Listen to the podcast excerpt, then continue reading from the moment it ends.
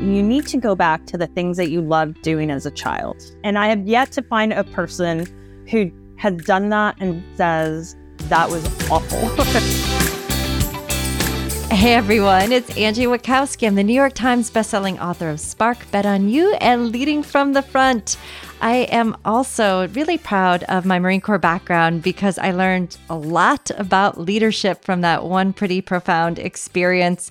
I'm so happy to share these military leadership best practices with you all too, because many of us don't get the chance, fortunately, unfortunately, you can decide to join the military and get them. But don't worry, you don't have to do push-ups. I did them for you. You can take these lessons and apply them to your life.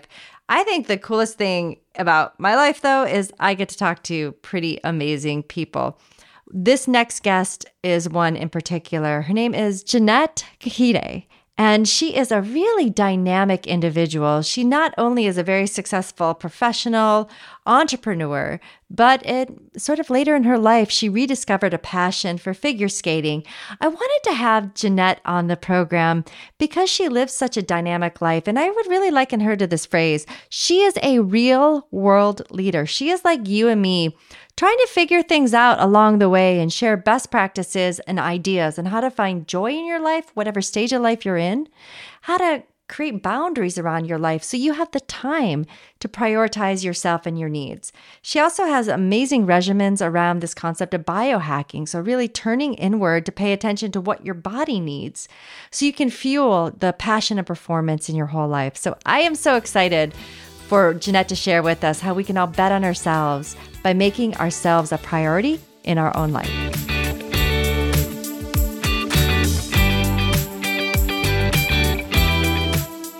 Jeannette, if you don't mind, before we jump into just your impressive experiences that you're doing right now, do you mind sharing with us a little bit about your background?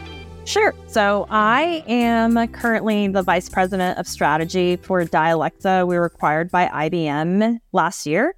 Mm-hmm. So uh, we are a product development firm focused on digital products and uh, hardware experiences, both software and hardware.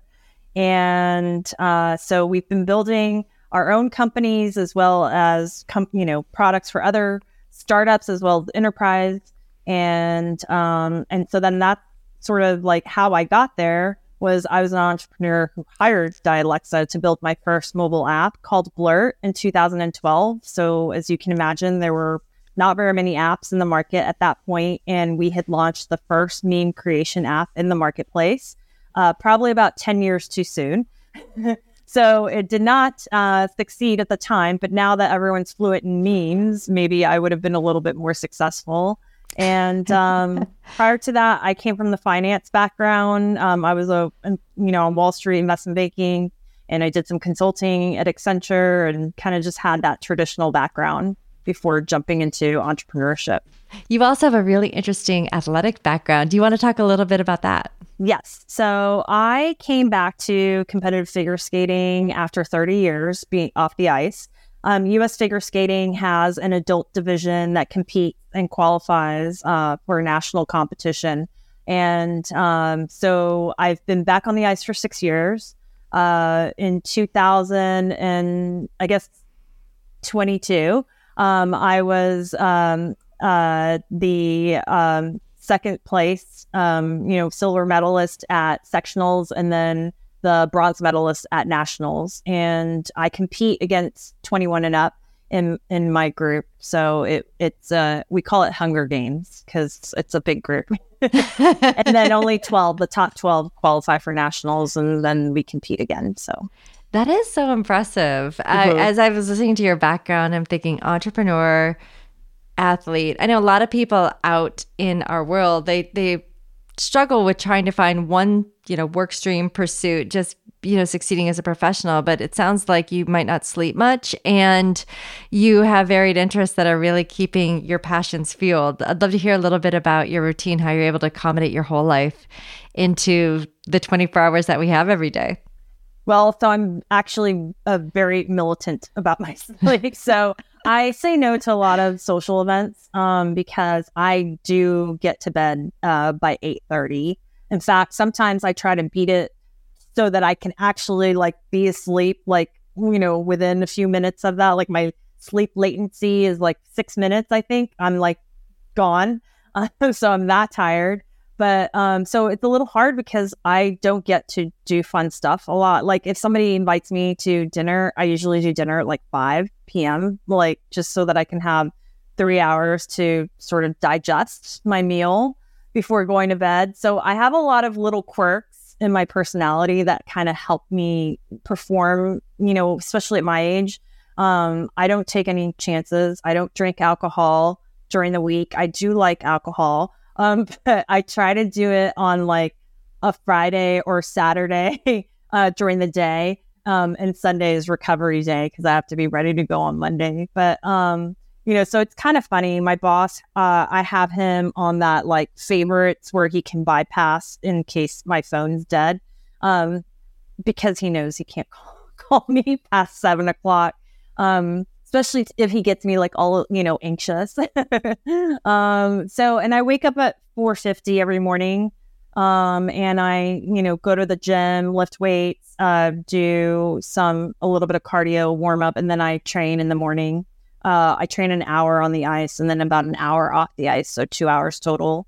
And then I start my work day and then I just, I work and I try to get everything done, um, you know, on the weekends that would require me to, um, you know, you know, laundry, all that, all the sort of tasks at home get pushed out to, to weekends where I try to just take more time for myself and not have to work or skate.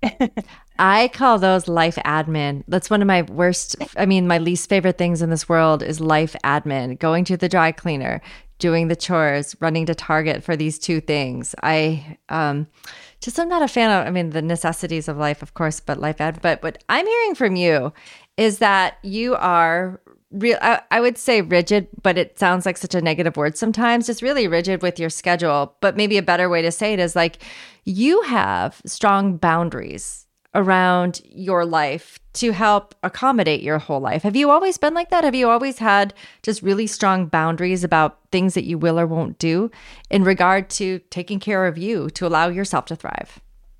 So when I, so growing up, I was a, I skated as a kid, obviously. And then I, you know, that only lasted about a year and a half because I uh, got into the Boston Ballet. So I was a ballerina. So when I was training, I was training four hours a day and then like six to eight hours on Saturdays. So it was, you know, pretty intense schedule for someone who was also going to school full time. And, um, and I remember not being able to go to football games, not being able to hang out with my friends. Like I, you know, I had a, I was very isolated except for obviously my ballet. So I think that's where I got that, you know, that mindset. Um, As an adult, when I was not involved in any sport, and if I got to the gym, I was very lucky and I was overeating and I gained like, I don't know, sixty pounds from, from the time that I was a ballerina. So it was a big change on my body. I was not like that. I worked all the time and to the point where I had the time to go to the gym, but I didn't go because I was just so kind of in this mode of like overworking, which at, like in hindsight now I realized I was just in so much pain that I was like avoiding having to really interact or do anything. Like, so I was choosing work as kind of like my drug of choice. Um, and I think that when I came back to figure skating, I, uh, I was around almost forty-one when I, you know, did that. So it was kind of your midlife crisis moment. Some people get a Porsche and I just got figure skates. And so, cheaper, smart investment, a lot of people would say, except of course. Well, I don't know. Skating's my my I always tell people because they always ask me, like they're like, how much do you spend on skating? Because I have three coaches. Um, and I have a lot of off ice uh, obligations. And I'm like, it's a mortgage. It is literally a mortgage. I can actually have a second home right now if I wanted to. And everyone's like, well, is it worth it? And I'm like, yes, it is, because it's either that or like just therapy and never being really, truly happy. Like, I feel like I'm actually happy now. Like, I can actually say that I am very content and happy with my life. And a lot of it has to do with figure skating because it gave me that sort of, I feel like I thrive better in, in like, even though my mind is very chaotic and I'm a very creative thinker and uh, very much an ideator, I need structure. I need, I thrive best when I have a coach waiting for me and being told you compete in six weeks and you're going to do this. And if I say, oh, I'm scared, I don't want to do that, they're like, no, you can do it. You know, so it's like, I need that, I guess, feedback, because it's how I was raised. And I think the hardest thing that happened to me when I lost that and went into kind of like adulthood was you go and get a job and then your whole life is like dating. Am I going to get married? Am I going to have children? Do I raise the children? How do I get ahead at work? And it just becomes so monotonous that I like, I feel like that whole world just kind of like broke me down. I don't know how else to say it. And everyone's like, well, that's just being a human, you know? But I think for me, I always kind of, I think when you're just a very creative person and you love to express yourself, for me, I do it through skating and, and writing and speaking and whatnot.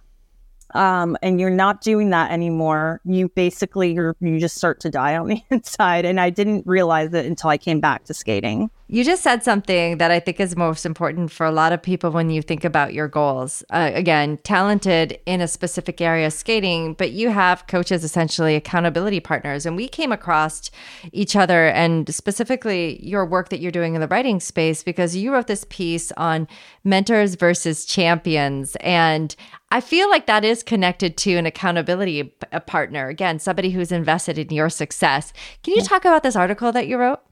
Yeah. So, um, so it was probably over ten years ago when I was kind of in the startup scene, and it seemed like everybody wanted to mentor or be a mentor, or I was being asked also to be a mentor. And I've, I kind of was just like, okay, I can spend my time being people's mentors, but I really want to have impact. And so how do I have impact? And that's like having skin in the game. Like I, I don't want to just be someone's mentor. Like they need champions. And I, and I personally myself want and need a champion to get ahead, right? And so I wrote this piece, and it, I think it helped really resonate. And it's funny because people still ask me often, like, will you be my mentor? I'm like, no. Like, you can talk to me, you can ask me questions, I will tell you what to do, what not to do. I'll give you every opinion you, you want in the book. You don't even have to make it formal and say, will you be my mentor? I will always do that for you. It doesn't matter. But I prefer to be someone who's like really invested in your success and like will give you like, let me see how I can help you. Who do I know? Like, what advice can I give you about if you want to create your own personal brand or start writing? Or, you know, like I give, you know, I even do this with my competitors. Like I have several competitors who struggled with this, we call it the axle jump, which is one and a half revolutions. It's the hardest jump in figure skating because it's the only one that takes off forward. So you have to be very mentally tough to leap like into, you know, the abyss. Just hope that you land, right? And on I that pre- razor thin edge on yes, the ice. Exactly. Yeah, like this very slick surface. No, yeah. I mean, I've seen it. It scares the crap out of me. Yeah. I, yeah. Yeah. It's very, it's, it's scary. So, and I had two competitors who literally are like at my neck. Like they're like at my heels. One beat me, like another one has beat me, you know, so like, we're always kind of like beating each other or, you know, and I was struggling with the axle and I got my axle and I um, created this mind movie, which allowed me, I broke my uh, foot, my leg on the axle and it allowed me to come back, get it again and again. So I sent them my mind movie and I was like, here, this is what I did. This is how it worked. And like, you know, and it was like to me. And then they got, they, they got their axles. One landed in competition. They both landed in competition, you know? So it's like, to me, I'm just like, yeah, we compete against each other, but I really like want to champion their success. Like I know how hard the axle has been for me. And if I feel like I've found something that helps someone else, I want to help them too. And it's okay if we compete because there's other things that I do better or there's other things they do better. Like we're not really competing. We're, we're helping each other thrive I, is the way I see it. So that's what to me, I think a, a true champion is versus a mentor. It's like there is an investment in terms of seeing other people succeed and, and reach their goals. I think so. And Bet On You, we write about that. It's like mentorship is such a formal ask. Like, let's start there. Nobody wants to go up to somebody and say, will you mentor me? Because it sounds like a marriage proposal. Like, it sounds like a serious time commitment. But if you say, you know, like, I'd love for you to be my champion. I'd love for tidbits. I'd love for you to give me some insight. You're like, yeah, And Why then, not? Like, I, sure. could, I could do that. And you're asking for my support and help. And I agree with the competition. You know, it's uh-huh. like I love celebrating my quote unquote competitor's success, because who I'm surrounded by, and if they're stronger than me in some areas, I'm only going to get that much better. Speaking sure. of getting better, another article that you had written that I thought was really fascinating was just on, you know, this, this, it's, I think it's become, it's been around for a while, but it's becoming more popularized, but it's around these concepts of biohacking, like really like healing yourself from the inside out and nurturing your performance. Could you talk about your routine and maybe how you even got into biohacking?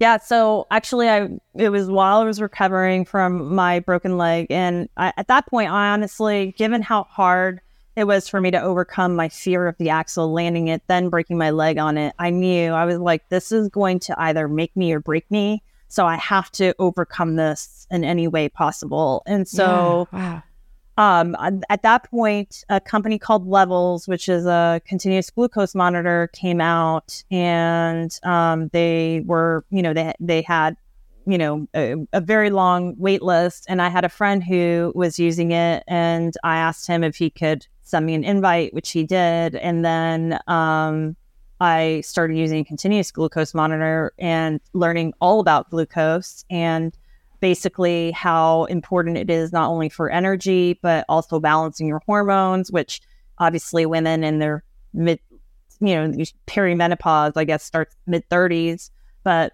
especially early forties is when you really start to feel it, I think.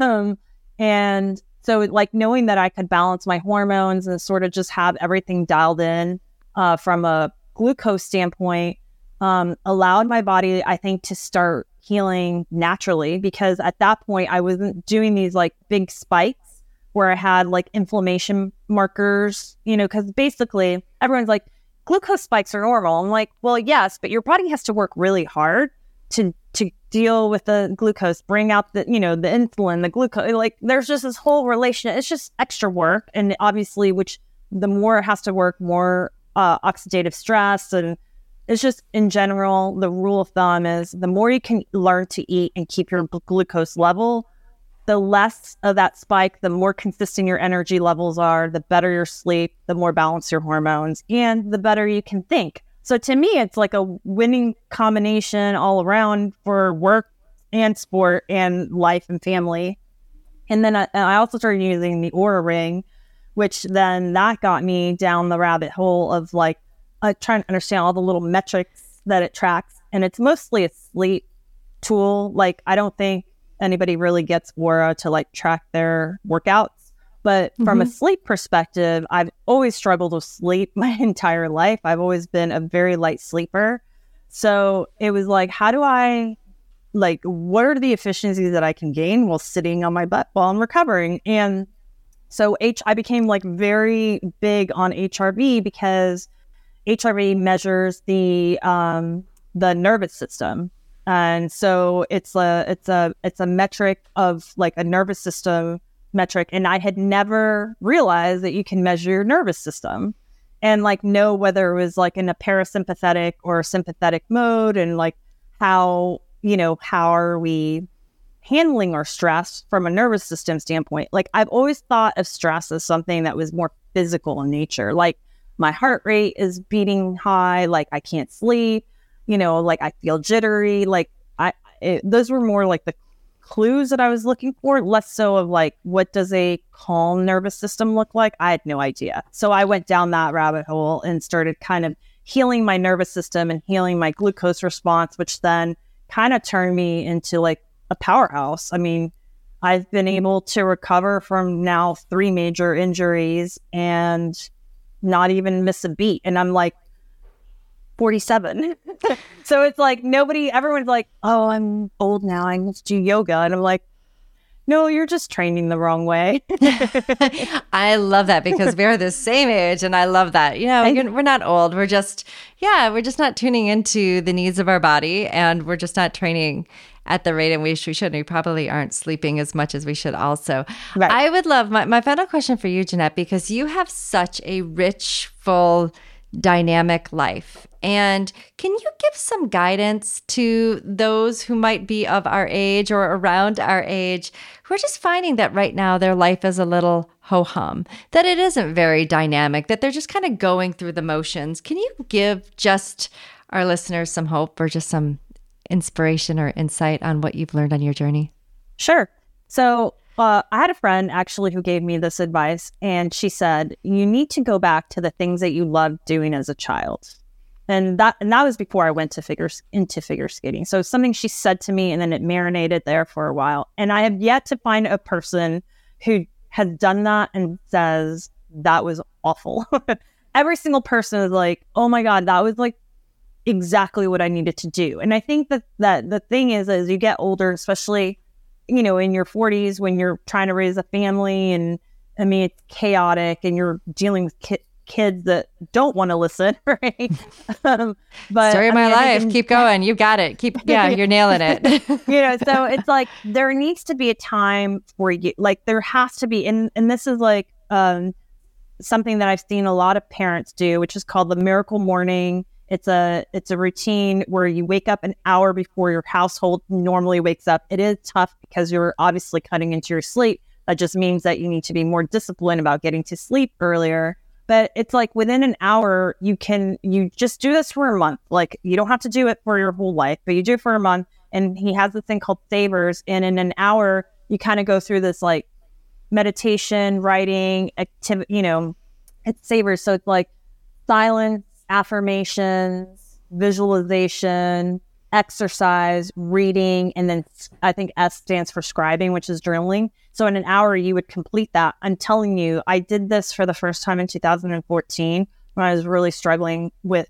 just depression. I was living in Boston, and we had one hundred ten uh, inches of snow that season, and I literally, I thought I was going to lose my mind. So I did this, and I'm telling you, it's like a fog lifted over my head. And I realized that if you don't put yourself first, it's kind of like if you're on the plane and, you know, they always say the oxygen, you put the oxygen mask on yourself first, then you help others. And there's a reason for that. And I think that parents especially, or people as they get older and they have more obligations at work, they just forget about themselves. And they also forget about the things that brought them joy. And I think that you're clues for things that bring you joy are probably in your childhood when you didn't have necessarily the pressure of society telling you what was acceptable and what wasn't, when you started adapting to, you know, society's standards and cultural and education and keeping up with the Joneses, or you feel like you have an image that you have to uphold. I just um, ordered a jewelry kit from from, uh, from Amazon to start making like these little bracelets with like, oh, yeah, I did well, that. Yes. Yes. Because I'm also going to Taylor Swift London. So I'm like preparing oh. myself for my Swiftie bracelets, and then also making them for my friends who are coming with me. So I'm like, and I'm sitting there thinking, I'm like, you know, I'm so grateful that Taylor Swift like made it acceptable to bring back the friendship bracelet. Because I remember doing them and having so much fun. And I remember wishing back then that I could just go get supplies, but I had to like rely on my parents to take me, and they really didn't get why I wanted all these strings, right? And so now I'm just like, oh, I can just order whatever I want and glitter it up. And I'm like, and I'm sitting here listening to podcasts. I'll listen to Andrew Huberman, and I'm doing my little friendship bracelet, and I feel like I'm literally, I don't want to be anywhere else in the world. So I just feel like you just have to find and be creative, like how you balance the things that you have to do and continuous learning, and also have fun. I also have a coloring book that I sometimes draw in. And I, when I had, I just had surgery on my shoulder because I dislocated it, and I was literally coloring. The doctor came in, and he's probably my age, and he's like, how old are you? And I'm like, I'm, I, this is what I do. I'm sorry. Like, this is what joy, I so do. Like... I, this is me having joy. Well, Jeannette, it has been an absolute joy just to hear from you, learn about your life routine, and in many ways get hope and inspiration for all of us finding joy in our lives. And last quick question, where can we learn more about you? Sure. Um, I'm pretty active on um, all the social networks. My handle is uh, When Good Enough. So um, I'm on Instagram, uh, YouTube. It's all the same. Um, and uh, and I guess X. Well, I will never the, call it the X, channel Twitter. Formerly, yeah, known as Twitter. Well, thank you so much for being a part of the Bet On You conversation. We right. so appreciated you. having you. Thank you for having me. This was great.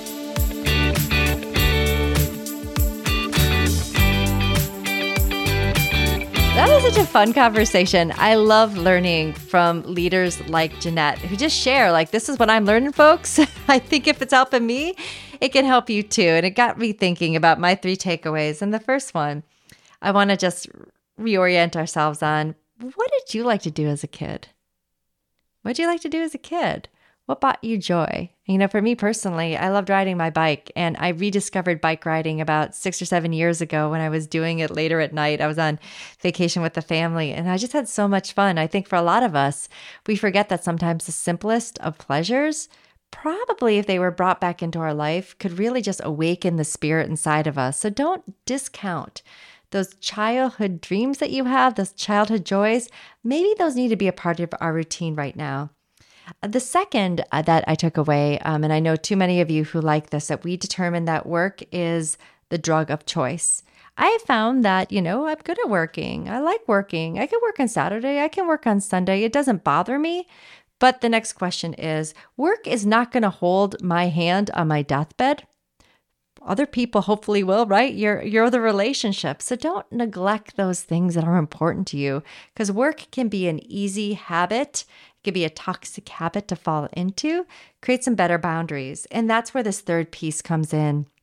I loved her point about we need mentors, we need champions versus mentors, and finding people in our life who can help us be a little bit more accountable to the things that are important to us. So I love the idea of champions. As I shared in the podcast, I wrote about this in Bet On You, that sometimes getting a mentor is a really hard ask, and maybe it's a hard task to put on somebody else, but go find your people.